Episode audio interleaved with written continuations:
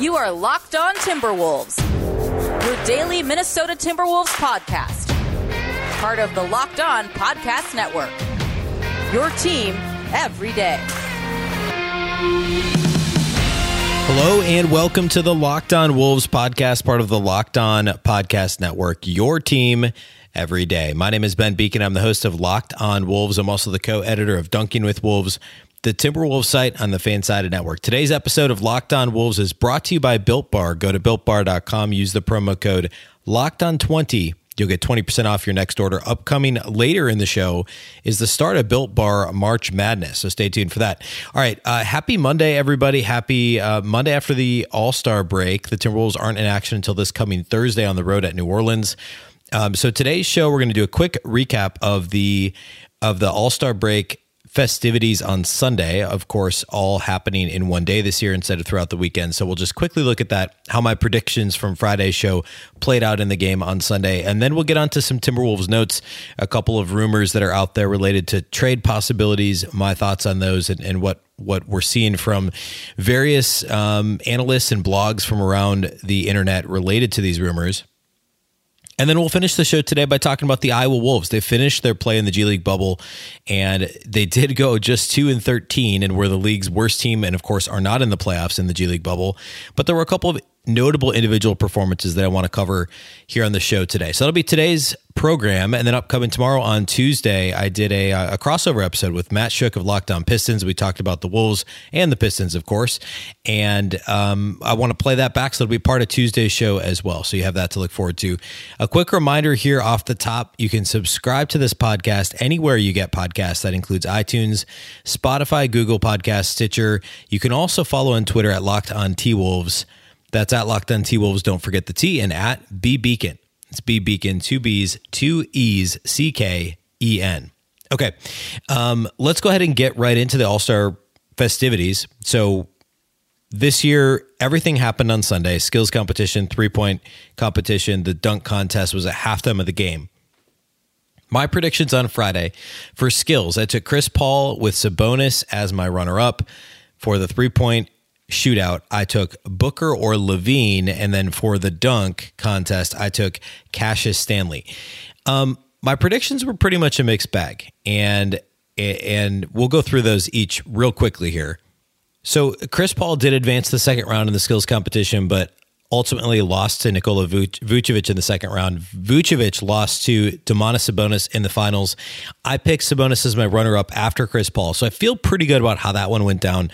Um, and I and I, I talked through my reasoning on Friday, but I thought Sabonis was kind of the right the right combination of skill set. Um, combined with you know he's a young all-star he's probably going to try hard at this event which is always a, a, piece of it is if, if guys are too casual a lot of times it's the veterans um, that that are and so Domantas Sabonis uh, won that one and in a six player field, I feel pretty good about picking two guys that advanced past the first round, and then the runner up, my runner up, ended up winning it. Um, the three point competition, obviously, Devin Booker did not compete. Uh, found out after I recorded the show, I guess it was late Thursday, I recorded Friday's show that that uh, Booker would not be participating in All Star Weekend. He originally was the injury was an injury replacement himself, but he's not playing at all in the all or did not play in the All Star game or the three point competition, and was replaced. So my runner up pick was Zach LaVine. He was actually second to last of the six players in the first round, did not advance. Of course, the three point competition was awesome. Um, we got a final. Mike Conley, who was the replacement for Booker in the in both the game and the competition, the three point challenge. Um, Conley took Steph Curry, who had a monster first round, to the finals and put up a strong score. Curry needed to make four of his last five shots in order to tie, but he missed one of the regular balls, and and so that meant he had a chance to hit the money ball. If he missed it, he was going to lose. If he made it, he was going to win by one because, of course, it's worth two points. He drained um, the last regular ball to get him within one, and then drain the money ball to to leapfrog Conley's total. And Curry won the three point competition. The last time he won it was back in 2015. Of course, he hasn't participated in several several editions of the three point competition, but um, LaVine just couldn't get a rhythm going in the in the first round and didn't advance past there. Um, so I missed that one. The dunk contest, I also I guess did did about as bad as I could have the format this year was weird. There were only three co- competitors to advance to the finals, and then there was only one finals dunk for each competitor. Cassius Stanley had you could argue the best dunk of the night, but he somehow only got a 46 on it, or I'm sorry, a 44 on it, the first dunk of the night. And it, it should have been at least a 48 49. I probably would have given it a 10 myself as a judge. Um, and, and Obi Toppin was great, as was Anthony Simons. And and then what really killed um, Cassius Stanley was that his second dunk, he missed a couple of attempts and ended up doing something a little bit more simple than he was trying to attempt and only got like a 37. So he did not advance to the finals. And then in the finals, um, the right dunker one, Anthony Simons, had a, had a great night. He had the one in the first round where he grabbed the ball from up above the square, which is know, roughly 11 feet and dunked it through. He had the one where he almost kissed the rim, um, had a between the legs dunk in there. Just a really strong performance for Simons, and he won. Um, and uh, and Toppin, he beat Toppin in the finals. So my picks, I, I, guess, really not that good. Now that I'm thinking back through this, considering that I picked I picked somebody who didn't advance in the three point contest and, and the one player who didn't advance in the dunk contest. But um, and then the game itself, not really much to say about that. Um, it it you know was the score at halftime was 100 to 80. The final was 170 to 150. Um, and Giannis was unbelievable. I guess that's obviously the headline is that he shot 16 of 16 from the field, including a banked in three pointer, scored 35 points, and of course he won MVP. 35 and seven on 16 of 16 shooting, which were I, I guess I mean nine dunks, and he still, um, you know, made three threes in this game, and obviously that's not Giannis's thing. So incredible game for Giannis. Um, I mean, there were a lot of guys with numbers. Obviously, Steph had 28 points, eight of 16 shooting threes. Doncic only had eight and eight, which was a little bit disappointing. Paul George had 17, made five threes. Um, LeBron only played 13 minutes in this game. Um, he's had been day to day all year with ankle soreness and didn't play in the in the final game before the All Star break. So he only played 13 minutes, had four points, four assists. Um, and then um, Lillard was awesome, 32 points, eight made threes on 16 attempts. And then on the other side, on Team Durant, of course, Team LeBron won going away in this one. Um, but Beal had 26 points, made six threes. James Harden had 21 points, made seven threes. Kyrie Irving had 24 and 12. Zach had, LaVine had 13 points in his All Star game debut, which was awesome to see. Donovan Mitchell had 15 as well. Jayson Tatum had 21 and seven. So, um, obviously, a ton of scoring, lots of threes, some nice dunks. Um, it's kind of what we've come to to know and uh, expect with the All Star game it just didn't obviously feel the same with with the uh, the limitations that were put on this weekend and, and all the hoops that ha- were that needed to be jumped through in order to have the game. Of course, Ben Simmons and Joel Embiid weren't able to participate because of the close COVID nineteen exposure, and so um, there was just kind of this a little bit of a damper um, on the. Uh, on the weekend, really on Sunday, I guess, and the fact that there wasn't an All Star Saturday night. I mean, great that the league was able to pull this off. And outside of these close COVID exposures, you know, knock on wood, it seems like everything went off without a hitch otherwise. Um, but it just it felt a little more somber than the All Star weekend typically does, and, and, the milestone that it usually is. So that was disappointing. But um, overall, a fun few hours of basketball exhibition, and and now you know three days, I guess two days off for some teams games get back underway Wednesday, and the Wolves, of course, play Thursday. So um, that's behind us, and now everybody can look ahead to the trade deadline later this month, which, of course, we'll be talking about a lot here on the show, including next segment. That's what we'll talk about coming up next. First, though, let's talk about betonline.ag. BetOnline is the fastest and easiest way to bet on all your sports action. Football might be over, but the NBA, college basketball, and the NHL are in full swing. BetOnline even covers awards, TV shows, and reality TV, real time updated odds and props on almost anything you can imagine. BetOnline has you covered for all the news, scores, and odds. It's the best way to place your bets, and it's free to sign up. Head to the website or use your mobile device to sign up today and receive your 50% welcome bonus on your first deposit with the promo code LOCKED ON. That's a 50% welcome bonus with the promo code LOCKED ON on your first deposit. BetOnline, your online sportsbook experts. Today on the Locked On Today podcast, Selection Sunday is now less than a week away, and there will be a number of ACC teams left out of the tournament. What went wrong in the ACC this season? Get more of the sports news you need in less time with the Locked On Today podcast. Subscribe to Locked On Today wherever you get podcasts. Okay, so let's talk about some Wolves notes. Um, I talked a little bit late last week about the Aaron Gordon um, and the John Collins kind of persisting rumors that the Wolves have been in conversations with both the Magic and the Hawks at various times. Of course, the Aaron Gordon rumor goes back a year. I spent an entire segment talking about this. I think Friday show. Well, I, th- I believe it was Friday show about the the fit um, for either of those players, and I, I want to do that a little bit more because I the both of those guys I think are pretty likely to be traded, not necessarily to the Timberwolves, but they're going to be in the news a bit more um, as as trade targets, whether it's the Wolves or somebody else. Um, and so, real quickly, ESPN had a piece that published late last week that was titled Five Big Trades We Want to See Happen at the 2021 Trade Deadline. It's an ESPN Plus article, so you need an insider or a plus subscription in order to access it. But this basically was a group of of ESPN insiders who wrote these trades. Um, the one that Bobby Marks submitted was a an Aaron Gordon trade to Minnesota, and so I want to read what the trade is that he suggested and, and what basically it would be. I'll read a couple excerpts here and then give my thoughts real quickly. Um, and basically, the trade is the Wolves would get Aaron Gordon. They would send out Jarrett Culver and Juancho Hernangomez to Orlando. The Charlotte Hornets would get Jake Layman in a second round pick for their troubles, um, just as a place to send some more salary.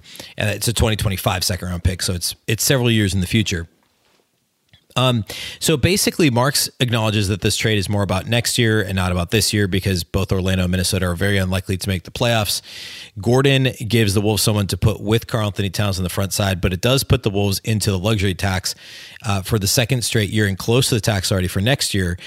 But remember, Gordon's on an expiring deal and is eligible for an extension. So what would Minnesota do? Would they try and extend him? Would they run the risk of losing him for nothing? Um, and all the while punting on Jarrett Culver, who was just selected 18, 19, 20 months ago, whatever that was, by Gersson Rosas. Um, and so this is basically the framework of what a trade like that would look like. I'm not sure that Orlando does it for this unless they think that they can get something out of Culver because you've still got one more year of Hernangomez before you can choose to not give him his third year player option. Um, and I suppose you take a wild card or you take a flyer on Culver and get out of Gordon's contract for next year. But I just don't know that that's enough to to make sure that this happens. So I've talked a little bit about the fit with Gordon with the Timberwolves, and so I don't want to spend too much time on that right now. But basically, it gives them a defender in the front court who can guard a couple of different positions. It gives them another playmaking option, somebody who can rebound a little bit. He's not a very good outside shooter, which compounds an issue that the Wolves have continually had over the past few years, frankly, or or even longer. Um, which is why I've talked about John Collins as my preferred trade target, and you're going to have to pay Collins more sooner than you would with Gordon. I, you know, I think you roll the dice on your defense just continually getting a little bit better incrementally as they have this year. But an offensive team with John Collins and Karl-Anthony Towns in the front court is more dynamic than one with Aaron Gordon offensively. Again, um, so at any rate, that's out there. That's an ESPN article if you want to read that and some of the other trades that are mentioned. The one other name that's been out there a little bit more recently and we saw this around the time of the draft. Apparently, on draft night, the Wolves had some discussions regarding this player, and that's Larry Nance Jr., of course, with the Cleveland Cavaliers. He's in the second year of a four-year deal. So uh, it was a four-year deal, paying him just under forty-five million total over the four years. So you'd get two years beyond the rest of this year if you brought in Nance. He's friends with D'Angelo Russell, so there have apparently been some discussions uh, between the two of them about playing together. This latest report, by the way, is by is by Chris uh, Fedor, Fedor, Chris Fedor of the Cleveland Plain Dealer, reporting about Larry Nance's um, the interest in Nance, and not just the Wolves. He also lists Boston, Philadelphia, New Orleans, Miami, and Dallas as teams interested in Nance. Of course, all of those teams on varying levels are contenders. The Mavericks have disappointed. The Pelicans have to some extent as well. Actually, so have the Heat. Um, but all five of those teams are are teams that expected to be in the playoffs this year and probably will be when it's all said and done. Whereas the Wolves are a team that is has the league's worst record, have won just seven games to this point, are not going to make the playoffs this year, and don't really know what they have um, outside of Towns and Russell, and, and with the two of them not really playing together at all either. They don't really know what they have with them. So the idea of Nance and a, bouncy athletic defender who can um, fit next to Towns is exciting. And, and I do think that Nance is a great fit with KAT. Um, the question is, is he worth what he's getting paid? And what are you giving up to get Larry Nance? Um, you know, he's not a high usage guy. He's not somebody who's going to shoot a ton of threes, although he's shot them much better the last couple of years. In fact, he's at 38% this year on a little over three attempts per game.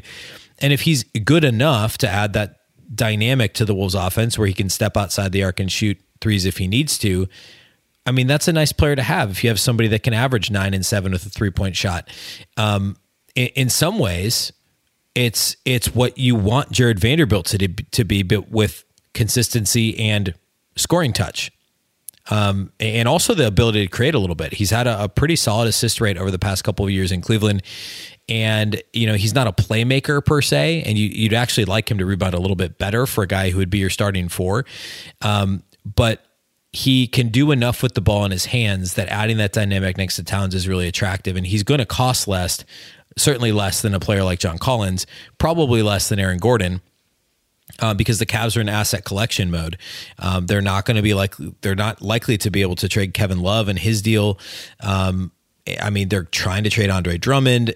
Nance is going to be the easiest guy to trade, and if they want to save some money, and he's not really a building block guy and more of a complementary player, then it makes a ton of sense that he would ultimately be traded. So he is a name to for sure keep an eye on, and is the type of player that the Wolves are trying. You know, John Collins, the Wolves would have to extend him. They're going to have to pay him close to a max. Aaron Gordon, you either get one year of Aaron Gordon or you or you pay him to keep him. You know, you're going to pay him more than what Larry Nance is getting paid. So Nance is the guy you get. You know, you have two years of Larry Nance in his prime.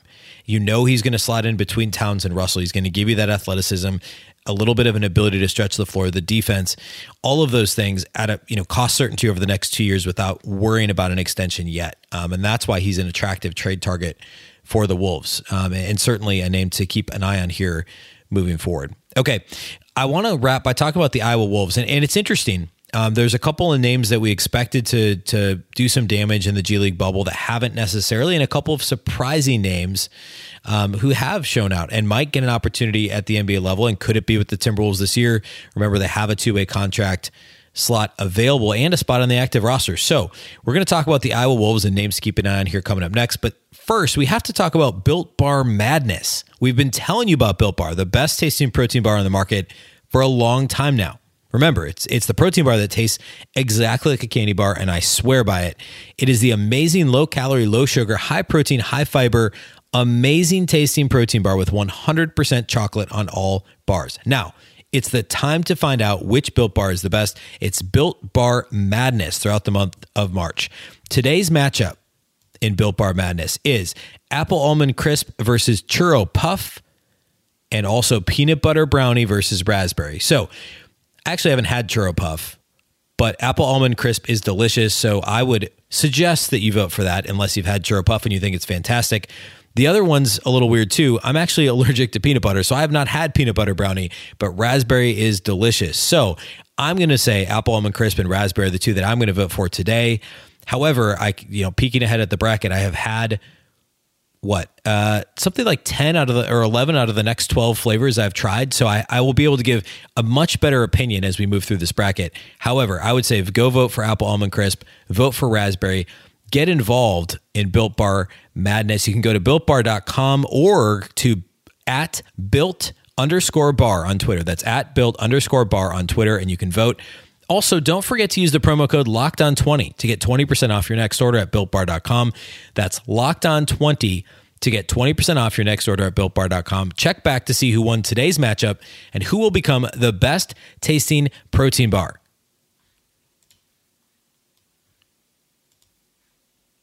Cade Cunningham, Evan Mobley, Jalen Suggs. How much do you really know about these potential NBA stars of tomorrow? If you want to know more, you need to subscribe to the Locked On NBA Draft podcast. Prospects, scouting reports, draft rumors, mock drafts, and full coverage of March Madness four days a week from credentialed draft experts. Subscribe today and follow Locked On NBA Draft.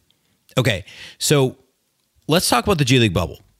The regular season portion of the bubble just wrapped up, and the playoffs are about to start. The Iowa Wolves – in closely following their big brothers, the Minnesota Timberwolves, were last in the league, just like the Minnesota Timberwolves are last in the NBA in record. The Iowa Wolves went a hideous 2 and 13 in the G League bubble and of course will not be participating in the playoffs as part of the G League bubble.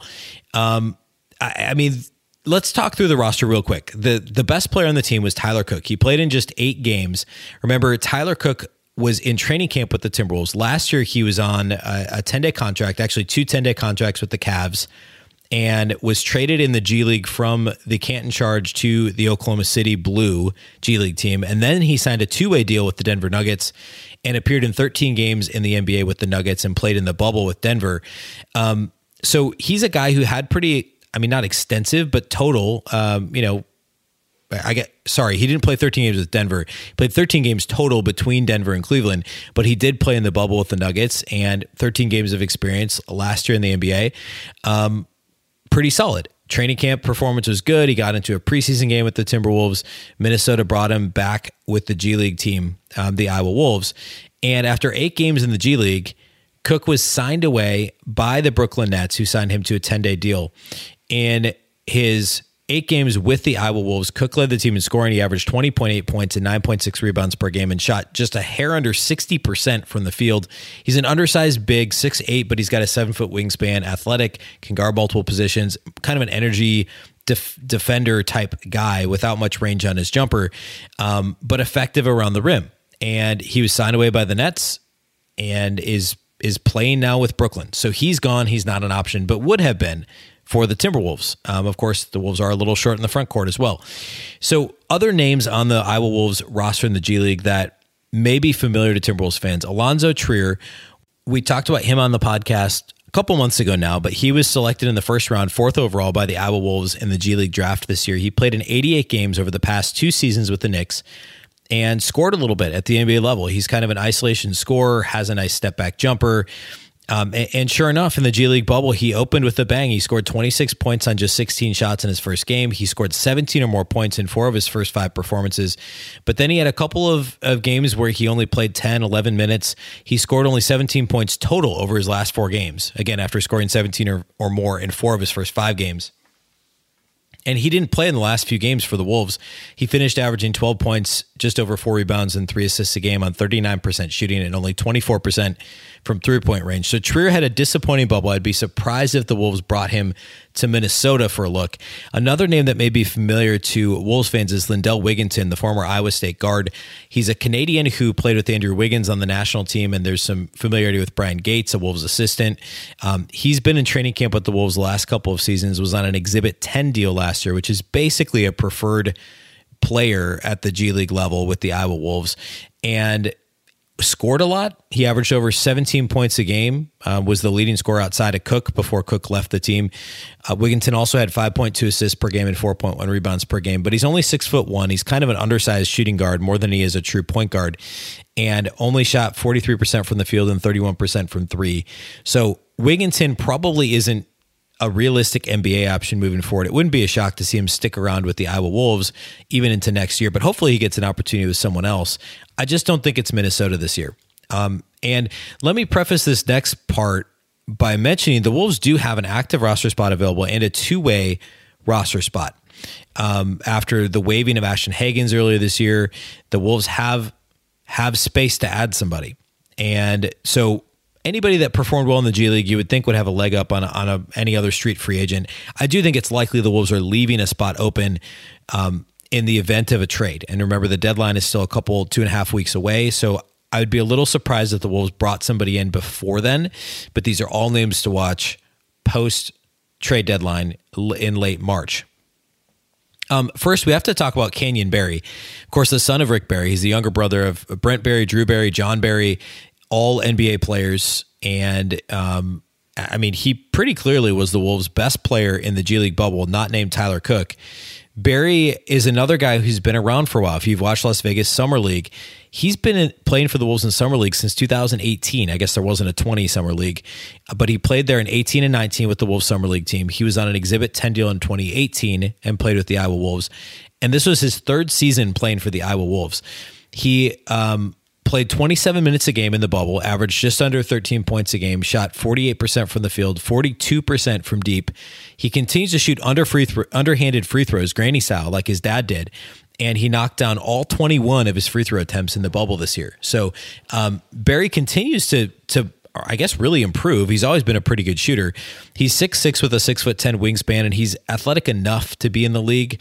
Um, but it's just kind of the um, the other stuff. I mean, he's kind of more of a spot up shooter. Doesn't do a ton on the glass. Doesn't create. Doesn't uh, create for himself off the bounce, doesn't create for teammates. He's just kind of a, a big guy who's an okay defender and a good shooter.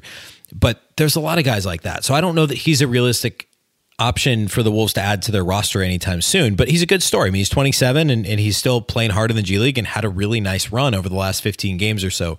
I think the name to watch, if you're going to pick anybody, off of this roster is Charlie Brown Jr.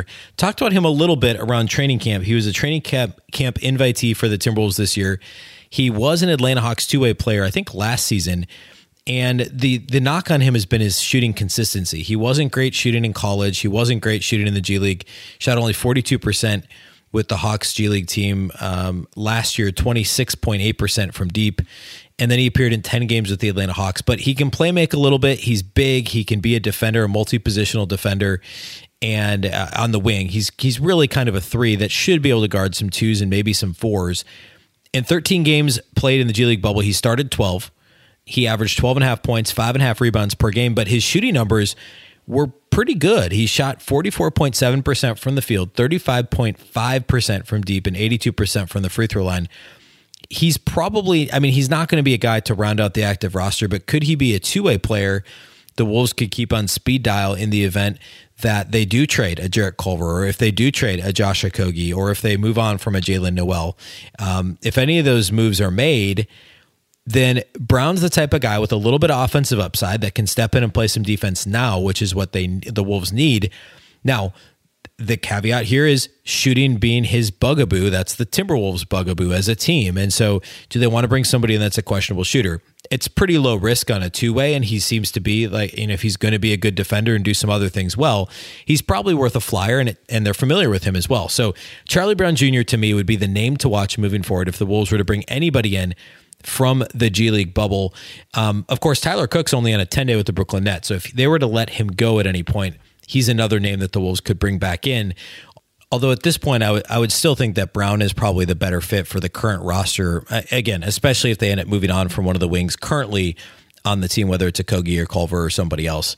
Um, all right. Otherwise, that's all we have for you today here on the show. Of course, I mentioned on Tuesday I'll have I'll play part of the conversation from Matt Shook at Locked On Pistons and myself talking about the Pistons season so far, and he asked me a few questions about the Wolves and uh, the second half schedule. You know, is there hope for the Wolves moving down the, the down the stretch in the second half to get out of the worst record in the NBA? Of course, the Pistons are only three games ahead of the Wolves in the race for the worst record, or I should say, three games behind. They they have a They've won 10 games. The Wolves have won seven through the first half. So the Pistons, of course, would love to lose more games, or at least their fans would love to lose more games than Minnesota. So they have the leg up on some lottery odds.